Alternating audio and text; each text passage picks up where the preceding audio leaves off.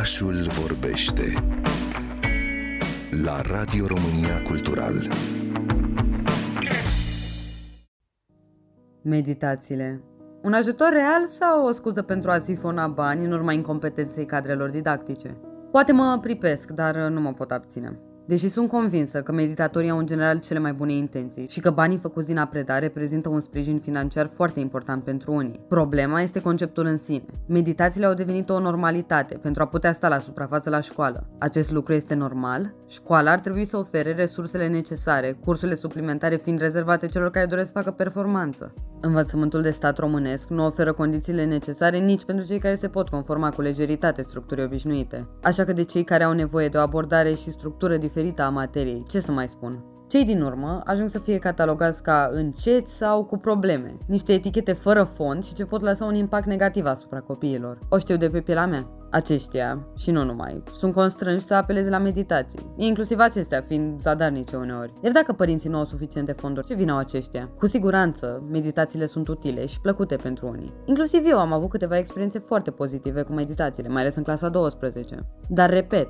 problema nu sunt meditațiile în sine, ci motivul pentru care acestea au devenit o normă. În orice caz, hai să vedem cum le percep și alți trei elevi cu care am discutat, unul dintre care chiar oferă meditații în cadrul unui ONG.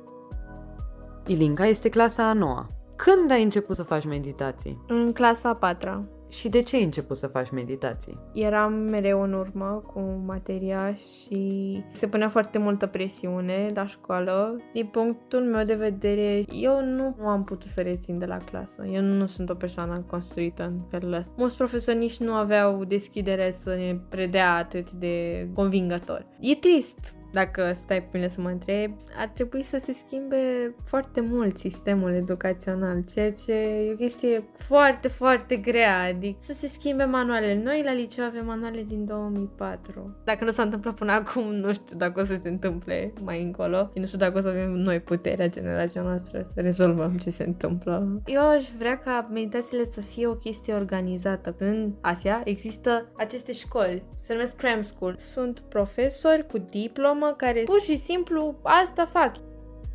Ștef este clasa 11 Eu fac meditații cu un băiat care este în clasa 7 de aproape un an deja și experiența mea de până acum a fost una destul de plăcută, dar uneori destul de stresantă. Înainte să mă apuc de aceste meditații, mereu m-am gândit că rolul unui meditator nu este unul chiar atât de greu. Între timp am aflat că este mult mai multă muncă. Trebuie mereu să ai materiale pregătite, care să fie și interesante și interactive. Țin să cred că este mult mai ok să lucrezi într-un spațiu de genul față de un spațiu cu un profesor profesor strict. Băiatul cu care lucrez chiar mi-a spus că se bucură că nu sunt strict pentru că el mereu stă cu această frică de profesori care îl face să nu poată să învețe Țin minte și acum, când am intrat în clasa 5 am fost foarte șocată când la matematică toți păreau să știe deja lucruri de care eu nici nu auzisem. Ca urmare, profesorul trecea peste anumite subiecte, la care eu chiar aș fi avut nevoie de explicații, lucru care s-a și reflectat în notele mele de altfel. Am aflat ulterior că aproape toți colegii mei făceau meditații de ceva timp. Eu ce vin aveam? Ștefi are 18 ani.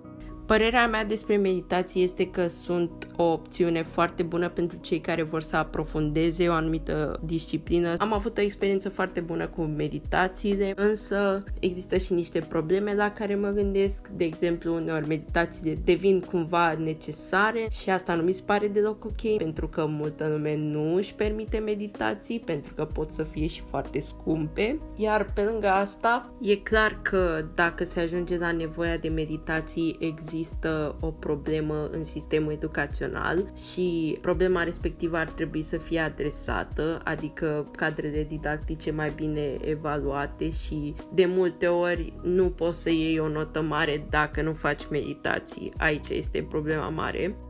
Și cu bune și cu rele, meditațiile au devenit o industrie lucru care ar trebui să tragă un semnal de alarmă din multe puncte de vedere, dar în mod special asupra faptului că școala nu e de ajuns, lucru absolut strigător la cer. Iar unii meditatori au început să profite, oferind servicii proaste la prețuri uriașe. Părinții și elevii acceptă tacit aceste lucruri, mentalitate specifică românilor de a sta cu capul plecat și a trece mai departe, doamne ferește să ieși în evidență sau să deranjezi. Și eu revin cu aceeași supărare. Din educație se trag toate problemele, toate. Suntem toți într-o stare de meditație profundă. Părinții ar trebui să acționeze la niveluri mai înalte. Nu doar discuții de formă cu diriginții și profesorii. Cei mici nu prea pot face nimic, sunt ignorați. Însă voi, părinții, da,